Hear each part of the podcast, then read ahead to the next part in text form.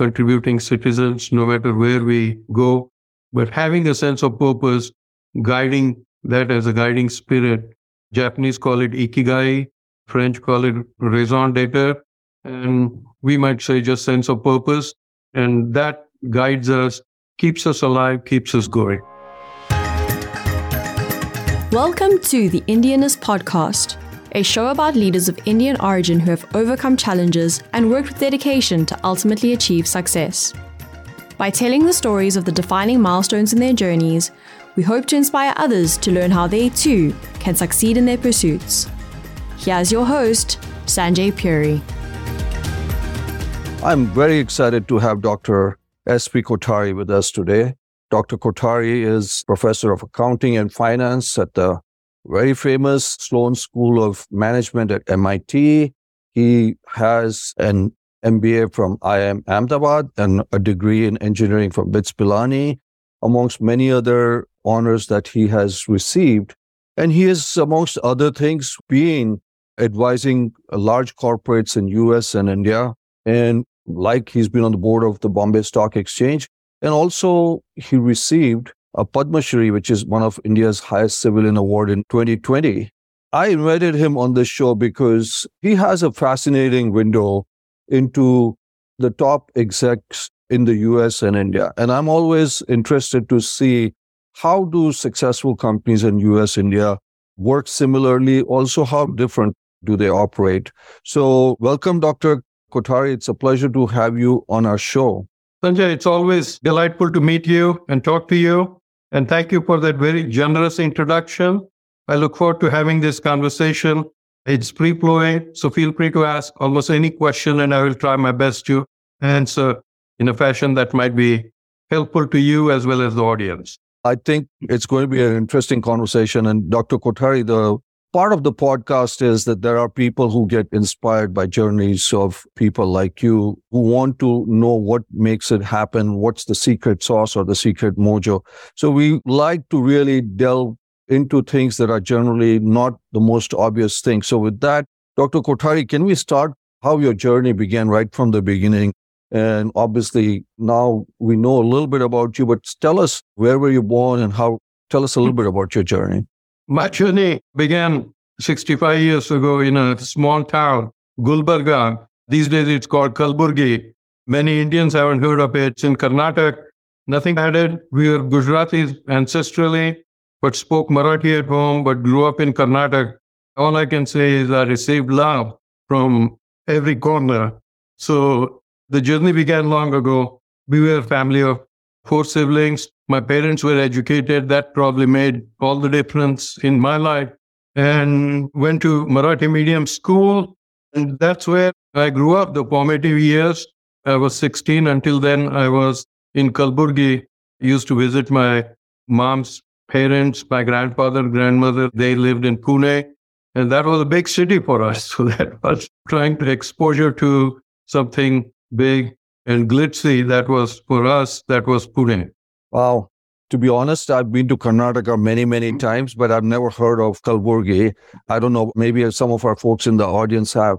But it is interesting, you were probably speaking Gujarati and Marathi and maybe several other languages at home. And obviously, going from a small to a larger city, how did you end up at BITS Pilani, Dr. Kothari? That was the big breakthrough. I jokingly say that I moved from one small city to a smaller city, BITS Pilani, and but the whole world opened doors to me. That was a place that I saw, I sensed some real competition. Kids were from all over India, Mumbai, Delhi, and Calcutta, and Chennai, and other places.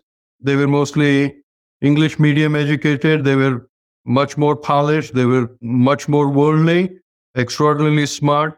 And I was thrown into that. And my feeling was I shouldn't be a failure there. And so I worked hard. And next thing you know, I, I got fortunate. I benefited immensely from all those around me. The biggest thing is that I began to aspire for bigger things.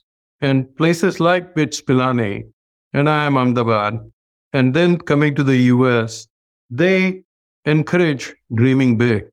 They don't laugh at someone when someone aspires to be something. And that in itself motivates. It's a big intangible that is extraordinarily important. We always say how parents are important, and they are in that respect. Many parents are able to provide some education also, and that was the case in my family. My parents were educated, so they were able to. But more importantly, they said they nurtured the aspiration that I had. They didn't say that, hey, you're destined to be some clerk or something, but they said, you try to be what you want to be. Generally, you would say, hey, some kid from Bombay or Delhi who's gone to some prep classes, etc., ends up in the IITs and things like that. But you were from a small, very small place and you ended up there. So there must be something within you that says, hey, because it's not for our listeners, getting into one of these places is almost as tough as getting into Ivy League, which Dr. Kothari is in now. So he knows a little bit about that. But it was not easy, Dr. Kothari. So was there an inherent drive? Was there a push from your parents or your siblings? Or it's just that you wanted to achieve something? Much as I want to, I mean, there clearly was push and drive and encouragement from my parents and the entire family, my siblings. I was the youngest, so I benefited a whole lot. I always say that I learned the meaning of selfless love from my siblings and my cousins. They were not expecting anything. I was the youngest, and yet I was the beneficiary of selfless love. As far as I think some of it, I have to credit my parents and God for what I was born with, which was that I always worked very hard. I was ambitious. I had a desire for success. And that showed through my schooling. And then when I went to college also. And now at a place like MIT, I have seen Nobel laureates and others. And what I can always say is that there are two things that are in common. One is they are very smart individuals. But B, no matter how accomplished they are, they are all hardworking. I see Nobel laureates even on weekends coming to MIT Sloan and working. And they don't have to do those things long ago, but even 75, 80 year old, and they are working hard. So hard work is something that I have seen universally. All those accomplished people, when people say, oh, things come easy to me and all that, that might be true, but still there is hard work behind all those success stories. Hard work is important. You can't coast on your laurels. But just going back after BITS Pilani, Dr. Kothari, you could have just gotten a pretty good job, whether in India, US, or elsewhere. Then you ended up in what is arguably, I'm sure some people in Calcutta, Bangalore will have arguments, but it's probably one of the best management institutes in India, if not Asia. So, what was it that you said I need to actually go further into management? That's a great question, Sanjay. After engineering, I got a job as an officer at DCM. They used to call it management training. That was a coveted job, if I may say so myself. It paid almost twice as much as what engineers receive. So we were the blue eyed boys. I was very fortunate and I was placed in Mumbai. I had done chemical engineering and I was not too keen on pursuing technical work. And this was an opportunity management trainee. So to get a commercial side of it, and they put me in sales. And I was excited about it. But what I realized after about six months that I could do that job even in my sleep and I was doing well. So I was itching for something a little more. I mean, they were nice and, and I still very fondly remember my first boss. I learned a lot from him.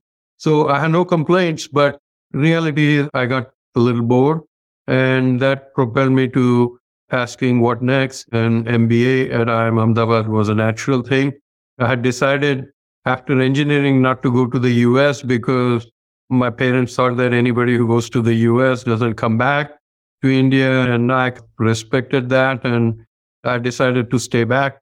Obviously, that didn't last long because after MBA, I said I got to think for myself and not to be disrespectful for my parents. God bless them. But I decided to come to the US. How was the experience in Ahmedabad? Again, you must have been thrust into some highly smart, hmm. competitive environment too, right? Absolutely. Ahmedabad, it Pilani was challenging and interesting and exciting group of students. So was Ahmedabad. In fact, those who had done well in the engineering or commerce schools or economic schools or arts and sciences, some of those ones landed in Ahmedabad. So the competition was that much more. It was very case oriented and discussion oriented school classes. I loved it. Even now, every morning I wake up and a group of my close friends from Pilani and a group of close friends from Ahmedabad, we exchange on WhatsApp some silly things, some interesting things, sometimes educational, sometimes jokes. But that is a bond that was built.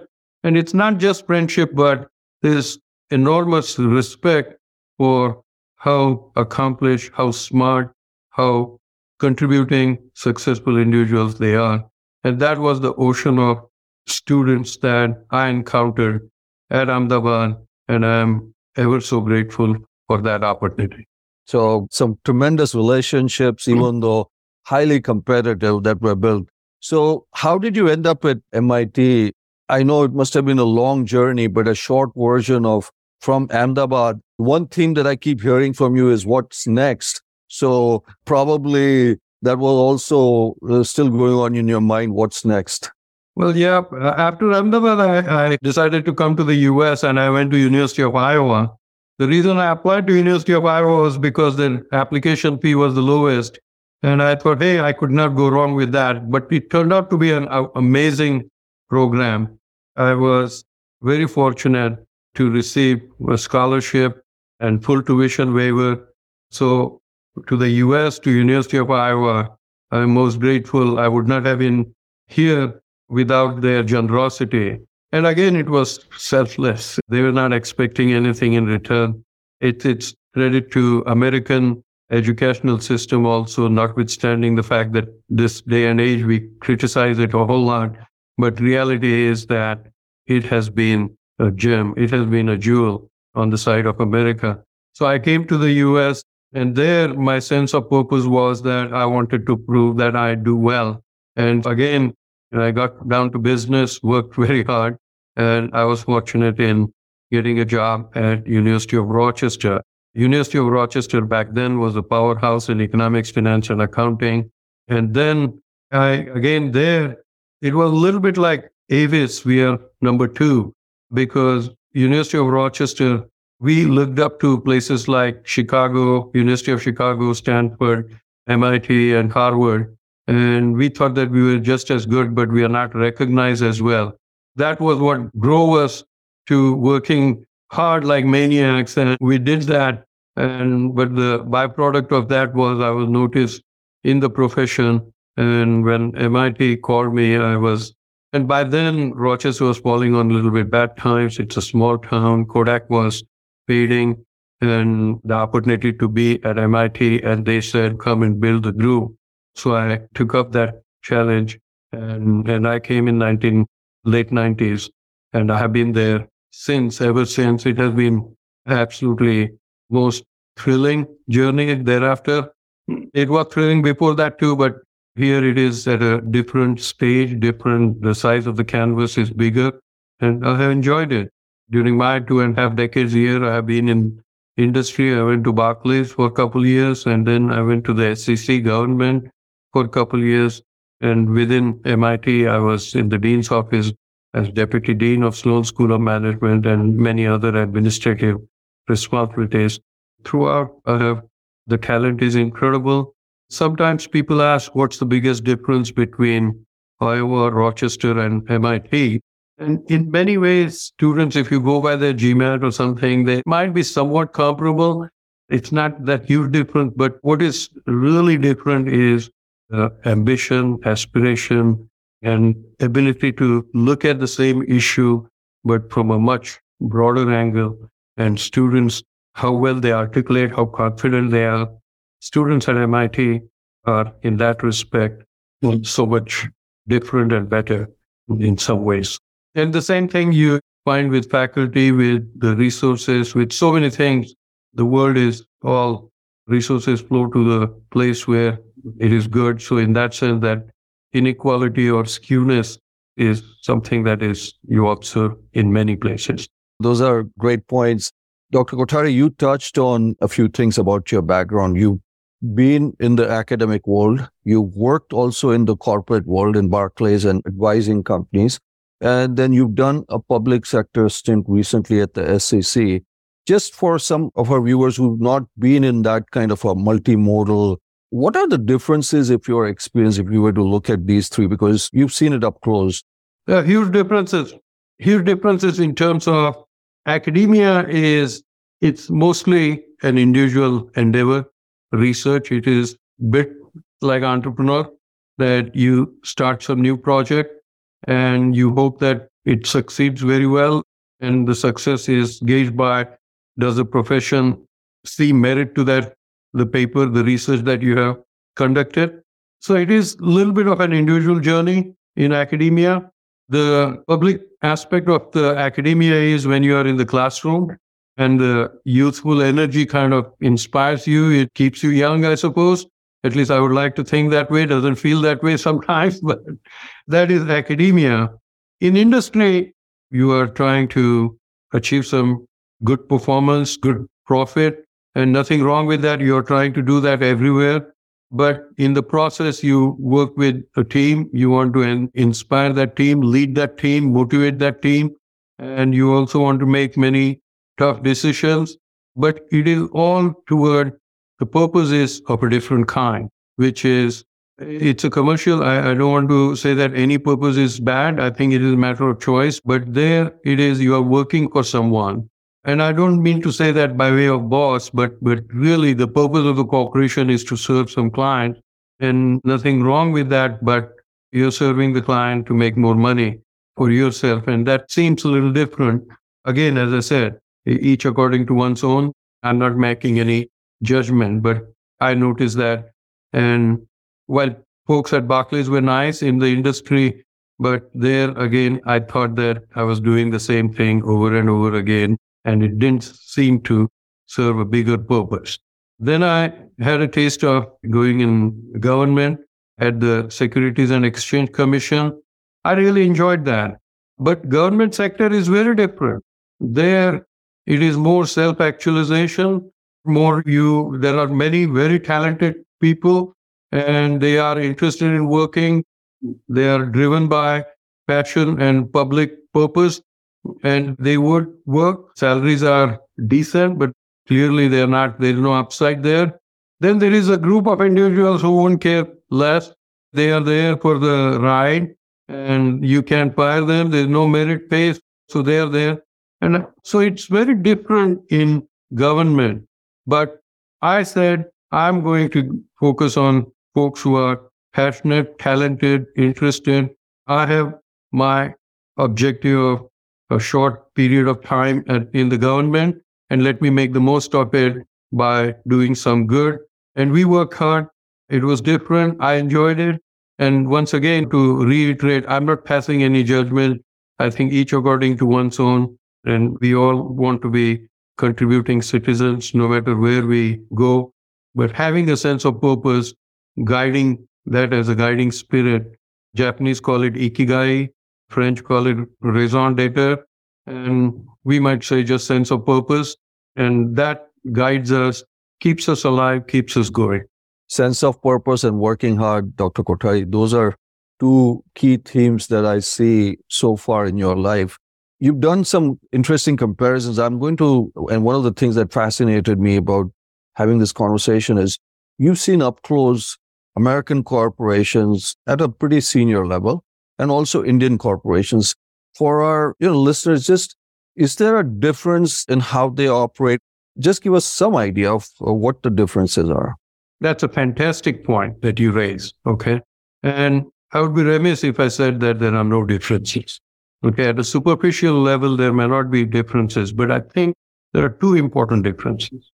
One is risk taking, that American corporations, the emphasis on innovation is far greater than on imitation. So, and that will come through. Innovation requires greater risk taking. Imitation is a slow, it's a safe route. And when I say imitation, I don't want to be pejorative, but you take the pharma sector, India is world's largest producer of pharmaceuticals, but they are all generic. There's not as much innovation. Now, some of it might be because of the economic condition. Even Japan, when it, after World War II, when I was growing up, the quality of Japanese products was, hey, a Japanese product hai. You know, so that was somewhat pejorative there was. So they also went through a stage where they initially just mass produced and started to emphasize quality, but it took a while. So it is possible that India is on that trajectory. But right now, if you look at it, that's one big difference that I noticed. And the second is there's a lot more family oriented, family owned businesses. So many of those leading industrialists in India are business houses, family owned business homes. And there is far less in the US. Now, you might ask what, what difference does it makes. The difference it makes is our ability to question or ability to challenge anybody is far greater in the US than it is in India. And that will get reflected in the overall quality of decisions. This is not to take away anything from the enormous amount of success and the pride that we have in what India has achieved. So don't get me wrong. But today, those are the differences. And I think we want to nudge India to become a little more risk taking, the businesses, and focus a little more on innovation. It cannot happen overnight, and I don't want them to change their business policy overnight either. But the movement has to be in that direction and a little more emphasis on professional management as opposed to business houses or family owned businesses. That those are the two big differences. That's very helpful. Innovation, risk taking, and maybe more professional management. And maybe, as you said, it's an evolution that will happen as the economy grows and as time goes by. Those are excellent points. Dr. Kothari, you had an incredible journey, but there must have been some, how should I put it this way, some challenges along the way. And you have a very optimistic, can do attitude, but you know, there's always challenges. I mean, you coming from a small town, and has your Indianness, as we call it, helped you with some of those? Well, definitely. I mean, challenges without a doubt. And it's somewhat consciously we overlook some of the failures or low points. But I have had my own share of low points and greatest regret that I have is my father passed away when I was only 30. So we talk about all the things that I have, but he saw almost nothing of it. And so that is an example of a low point. That's not the only one. I have been rejected from many jobs or some other things. I went through a divorce. So I have had those low points and friends and family have been enormously helpful. That has been a source of. And consciously, if you ask me, what is it that helped me? Two things. One is to resist the temptation to react impulsively. You go through a little bit of withdrawal or whatever it is, but not react immediately to when you are faced with those adverse outcomes. That has been help. Whether it is Indian or not, Indianness, maybe it is, but that certainly has been helpful. And the second, which certainly is Indianness, or at least that's what some of the preachings would say, which is that forgive and not hold a grudge or not remain bitter about it. So that I think has helped me in moving on because I always say that please do not hold a grudge in your own interest. Do not do it. Not because you want to be nice to someone, but if you hold a grudge, if you are bitter, that's going to affect your performance. And so at least it's in your best interest to forgive and move on. If you have made a mistake, sometimes that is the case. Nobody is infallible. We have made not reacting impulsively helps us, gives us some time to reflect and learn from that experience, from mistakes, and improve for the future. So those are the two things. And I think there is a strong connection to Indianness, but Whether it is or not, I don't want to brag about that, but those are the two aspects that have served me well. And that's what I attribute how I have tried to remain calm and forward looking through those adversities. That's a, those are great points, especially for people who are looking at following in your footsteps, not reacting and looking forward. And that applies to even reacting to emails and messages that sometimes people have a tendency to just do it and say, Can I take that email back? But those are great points. Switching subjects, Dr. Kothari, in 2020, you were awarded the Padma Shri. For people who don't know, it's one of India's highest civilian awards. And they only have 1.4 billion people to choose from. So it was a very big honor. Tell us, how did you find out? Did you actually go there in person to receive it? Because, as I said, it's only 1.4 billion people that they have to pick, and these are like limited to very limited amount of people every year.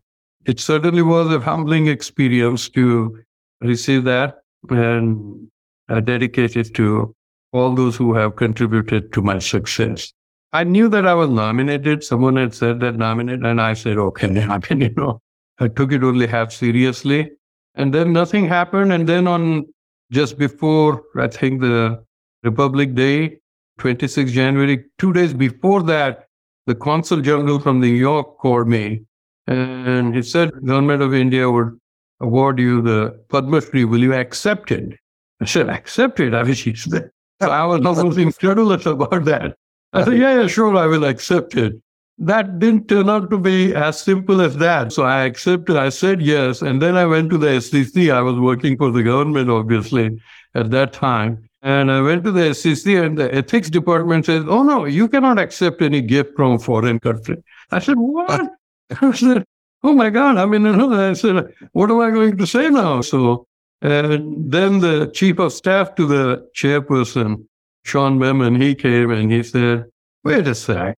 This is the foreign government is an honor giving you this award. There's no monetary value associated with that. So he talked to the ethics department. Ethics department said the State Department has to issue a letter saying that this is okay. And so that the whole process I mean, you know, folks in DC, they earn their living doing these things, I suppose. So, so that happened. But I did go in person to India, to New Delhi. It was very touching. It was working with emotions, walk, going into the Rashtrapati Bhavan and receiving the award from the President of India, as well as there were in attendance Modi ji and others. And I had meeting with him as well as with Finance Minister Nirmala Sitharaman and mm-hmm. few other. My friends began to respect me a little more, I suppose, you know, after that. and no, it was incredibly humbling. It was a great privilege, and I'm very grateful for, for that honor. Well, you much, much deserve, Dr. Kothari. Since you mentioned Prime Minister Modi, he was here last week in DC for a state visit. Any thoughts on how US India relations move forward? You had a front seat towards that, Dr. Kothari. Absolutely. And I think this is the relations have been the strongest ever. And that is credit to uh, Mr. Modi. He's not like just in the US, but I think all over the world. I will not to drop names, but I had the privilege of visiting Israel several years ago. And Mr. Modi had become prime minister only a year before that. And in Israel, I was meeting Prime Minister Netanyahu at that time. He, he has been prime minister so many times, but he was prime minister at that time also. And when he saw me in the cabinet room, I was leading the MIT delegation, and he put his arm around my shoulder and he said, How is my friend Mr. Modi doing? I was taken aback. First of all, it's not like I'm personal friends of Mr. Modi, but for Mr. Netanyahu, for him to hold Mr. Modi in high regard, even back then, was an indication of how light Mr. Modi is. And last week's his visit, state visit, that was very palpable demonstration of America's love for India and for Mr. Modi. Not just love, but admiration and respect. So those relations are strongest ever, I would say. At people level, at academic institutions, or at exchange of executives or corporate ideas, that bond has always been strong. But at a political level, I think it has reached a new level of strength, and that bodes well for India. Now, I will be cautious, and I will also say that we have to be mindful as to how much anybody can help us. Ultimately, we have to help ourselves. The way Japan and Germany after World War II, they were vanquished, their economies were completely vanquished, and they have risen like a phoenix. And they are world leading economies. And yes, US and the West help, but I think US and the West help mostly by way of not holding a grudge and a little bit, but most of the work, the heavy lifting was done by people of Japan and people of Germany, just as two examples. So, same thing is with India. I think if India, this is a good gesture, the strong cooperation between the two nations, I think bodes well. But how much advantage we take and how much success India achieves will depend largely on how does the Indian society. Well, that's wonderful. It was a very, very successful visit. And as you said, we'll see how it plays out in the future. Dr. Kothari, we are called Indian Americans, people in the US. There's an Indian part of us and there's an American part of us. We have that thing is how do you balance that? You have a professional thing, etc. Is that a challenge sometimes for you? I think so. It has been 41 years. So I'm now, with time, a lot of things get healed as well as a lot of things help you assume new persona. So with that caveat, but I think most important is being less self-conscious.